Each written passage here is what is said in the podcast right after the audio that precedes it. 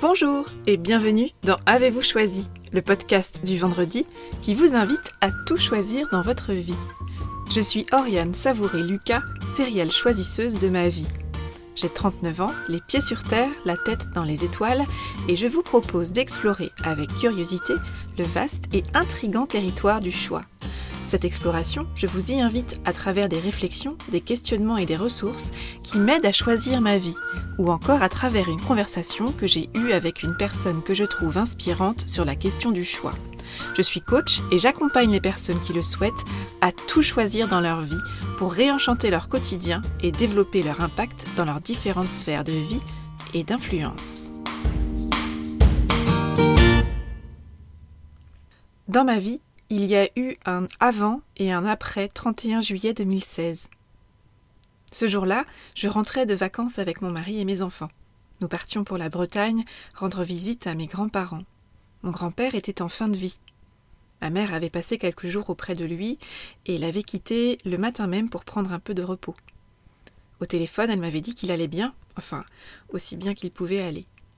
Nous devions aller le voir le lendemain en famille. Ce jour-là, j'ai ressenti le besoin d'aller voir mon grand-père sans attendre. Il fallait que j'aille le voir. Alors après le déjeuner, j'ai dit à mon mari que je prenais la voiture pour faire un aller-retour chez mes grands-parents. Je voulais voir mon grand-père seul. Nous y retournerions tous ensemble comme prévu le lendemain. J'ai pris la voiture et j'ai retrouvé ma grand-mère. Nous avons discuté à côté de mon grand-père, alité et inconscient. Nous avons discuté de tout et de rien pendant un long moment. Puis ma grand-mère m'a dit qu'elle me laissait quelque temps avec mon grand-père. Et là, j'ai vécu dix minutes de vie qui m'ont transformée. Mon grand-père est décédé. Avant ce jour-là, je n'avais jamais côtoyé la mort de près. Je n'avais jamais vu un défunt et je n'avais jamais vu quelqu'un mourir. Après une courte vague de panique où durant quelques secondes j'ai hésité à aller chercher quelqu'un, j'ai choisi de rester pour accompagner mon grand-père. Partir chercher quelqu'un, c'était prendre le risque que mon grand-père décède seul, et je sentais que ma place était là, à ses côtés. Une fois mon choix fait, j'ai ressenti une grande sérénité.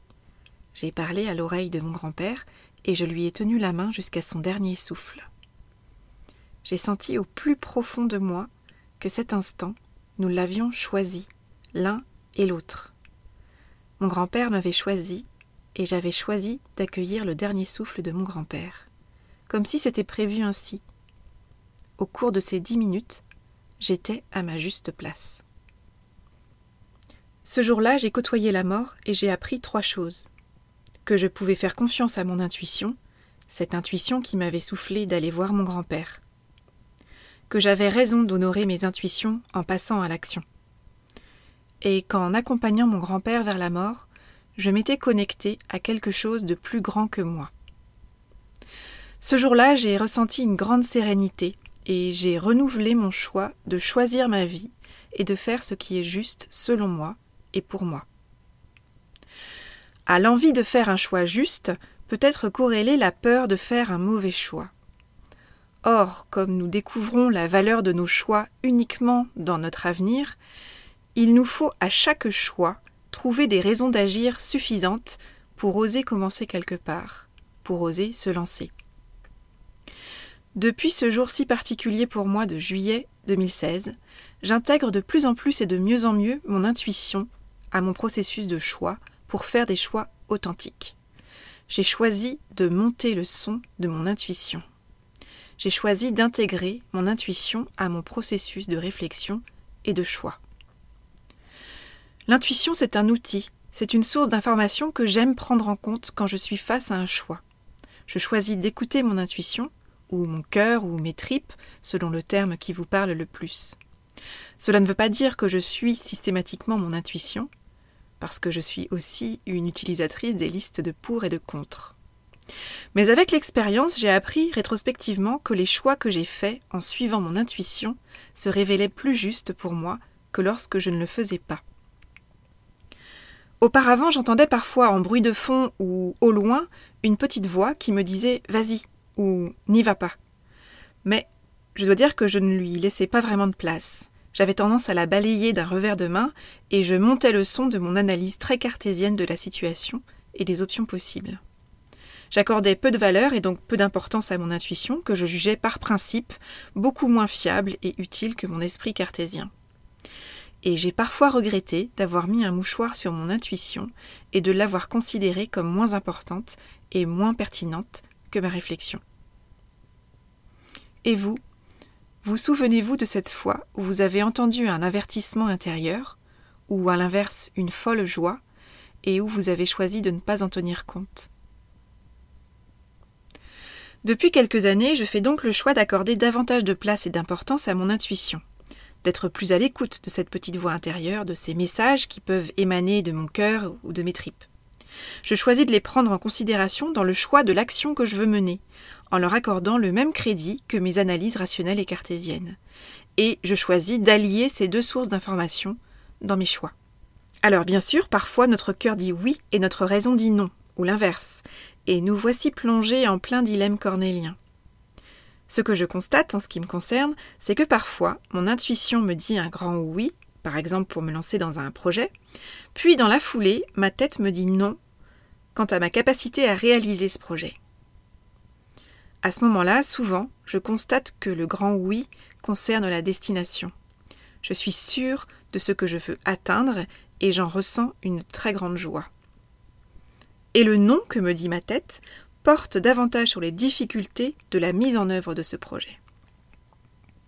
Ma tête identifie tout de suite les blocages, les freins, les obstacles qui vont jalonner la réalisation de ce projet.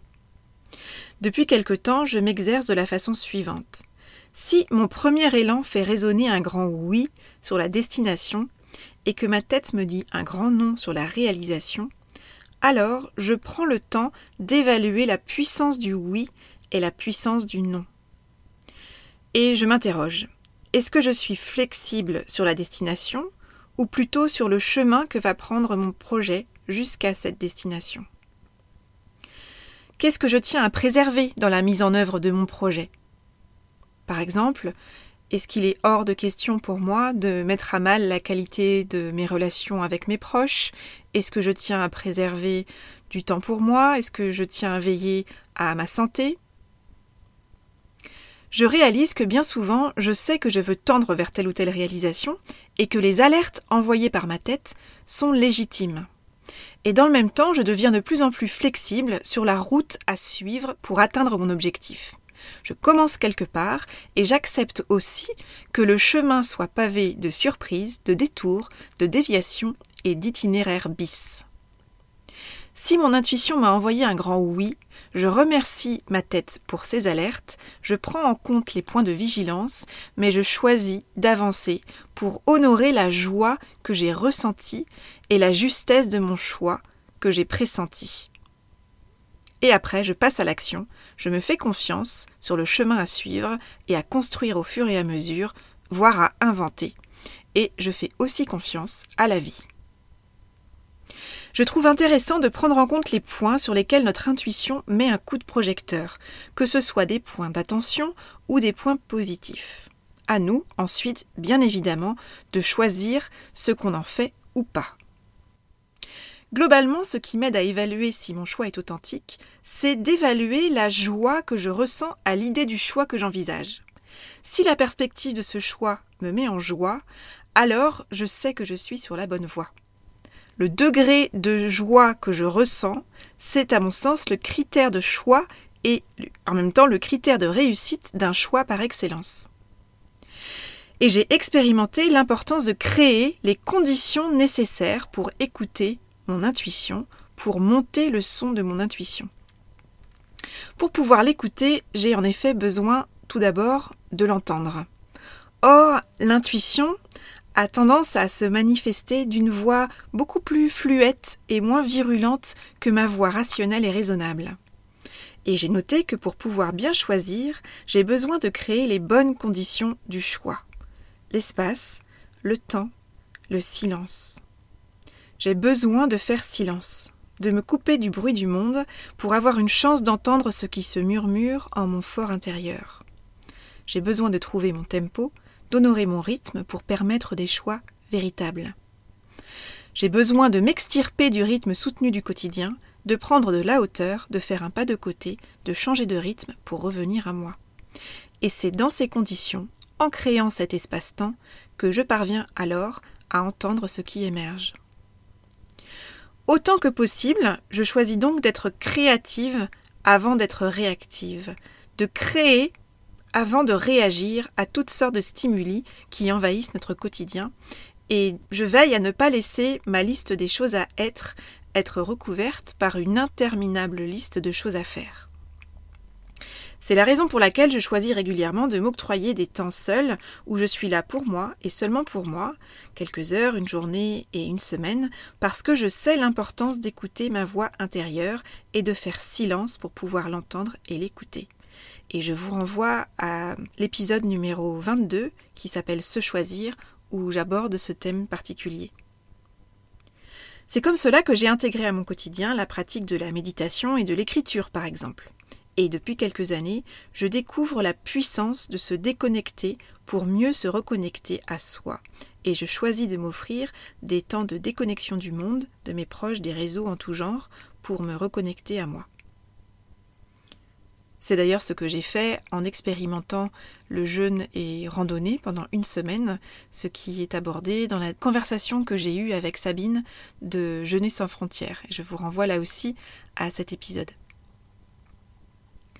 J'ai appris à relâcher la pression sur l'envie de faire le bon choix à tout prix, pour me concentrer davantage sur les conditions que j'ai le pouvoir et la responsabilité de réunir, et qui seront propices à un choix serein, clair, authentique et juste pour moi. Dès lors, mon rôle, c'est de me mettre dans les meilleures conditions avant de faire un choix. Si les conditions sont bonnes, alors je mets les meilleures chances de mon côté pour faire un choix pertinent pour moi. Et pour pouvoir identifier les meilleures conditions à réunir pour moi, afin d'entendre cette intuition, cette petite voix intérieure, et de monter le son de mon intuition, j'ai commencé par identifier les conditions dans lesquelles je faisais des choix que je ne jugeais pas adaptés. En tout cas, pas adaptés à moi. Et je prends ici l'exemple de comportements que je pouvais avoir au quotidien et qui ne me satisfaisaient pas parce qu'ils n'étaient pas alignés avec les valeurs que j'ai envie d'incarner et ne reflétaient pas la personne que j'ai envie d'être. Par exemple, lorsque je râle sur mes enfants, je râle sur les personnes les plus chères à mon cœur. Et, très clairement, ce n'est pas la personne que j'ai envie d'être. Je constate que lorsque je râle sur mes enfants, j'exprime sans réelle efficacité ma frustration.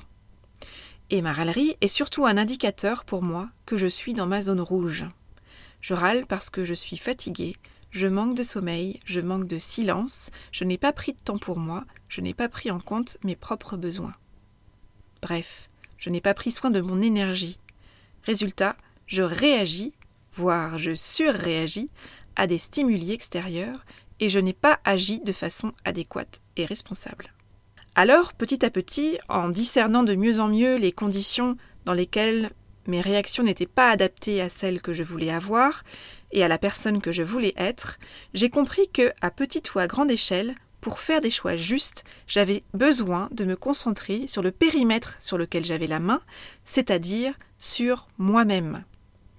Pour faire des choix justes, j'ai besoin de veiller à créer les conditions qui sont propices à un choix juste. Et cela passe par prendre la responsabilité de me créer un espace-temps au cours duquel je peux me couper du bruit du monde, me recentrer, prendre soin de mon énergie en veillant à la qualité et à la quantité de mon sommeil, par exemple, de mon alimentation et de ma mise en mouvement. Et vous, quelle qualité d'écoute et quel degré d'attention accordez-vous aujourd'hui à votre intuition? Est-ce que cela vous convient? Ou bien êtes-vous tenté de lui accorder davantage d'espace? Avez-vous envie de monter le son de votre intuition? Si vous avez envie de tendre une oreille plus attentive à votre intuition, quelles sont les pratiques qui sont propices à une reconnexion à vous-même que vous mettez déjà en place dans votre quotidien? Comment pouvez-vous les conforter, voire leur accorder davantage d'espace dans votre quotidien Quelle est cette pratique qui vous appelle depuis quelque temps déjà et que vous aimeriez tester? Par quoi choisissez-vous de commencer? Vous êtes prête À vous de jouer? Voilà, c'est tout pour aujourd'hui. Vous retrouverez cet épisode sur le site oriansavoureluca.com. Si vous aimez ce que je vous propose et que vous voulez faire partie de cette aventure audio, je vous invite à vous abonner à la newsletter de Avez-vous choisi afin d'être alerté dès la publication d'un nouvel épisode. N'hésitez pas à partager votre enthousiasme par écrit en déposant un avis sur le site, sur la page Facebook Avez-vous choisi ou une constellation de 5 étoiles sur Apple Podcast ou sur votre application de podcast préférée et à faire connaître Avez-vous choisi à celles et ceux qui vous sont chers et que l'idée de tout choisir dans leur vie pourrait réjouir. Je vous souhaite une belle semaine et je vous donne rendez-vous vendredi prochain pour un nouvel épisode. Et d'ici là, et si vous choisissiez tout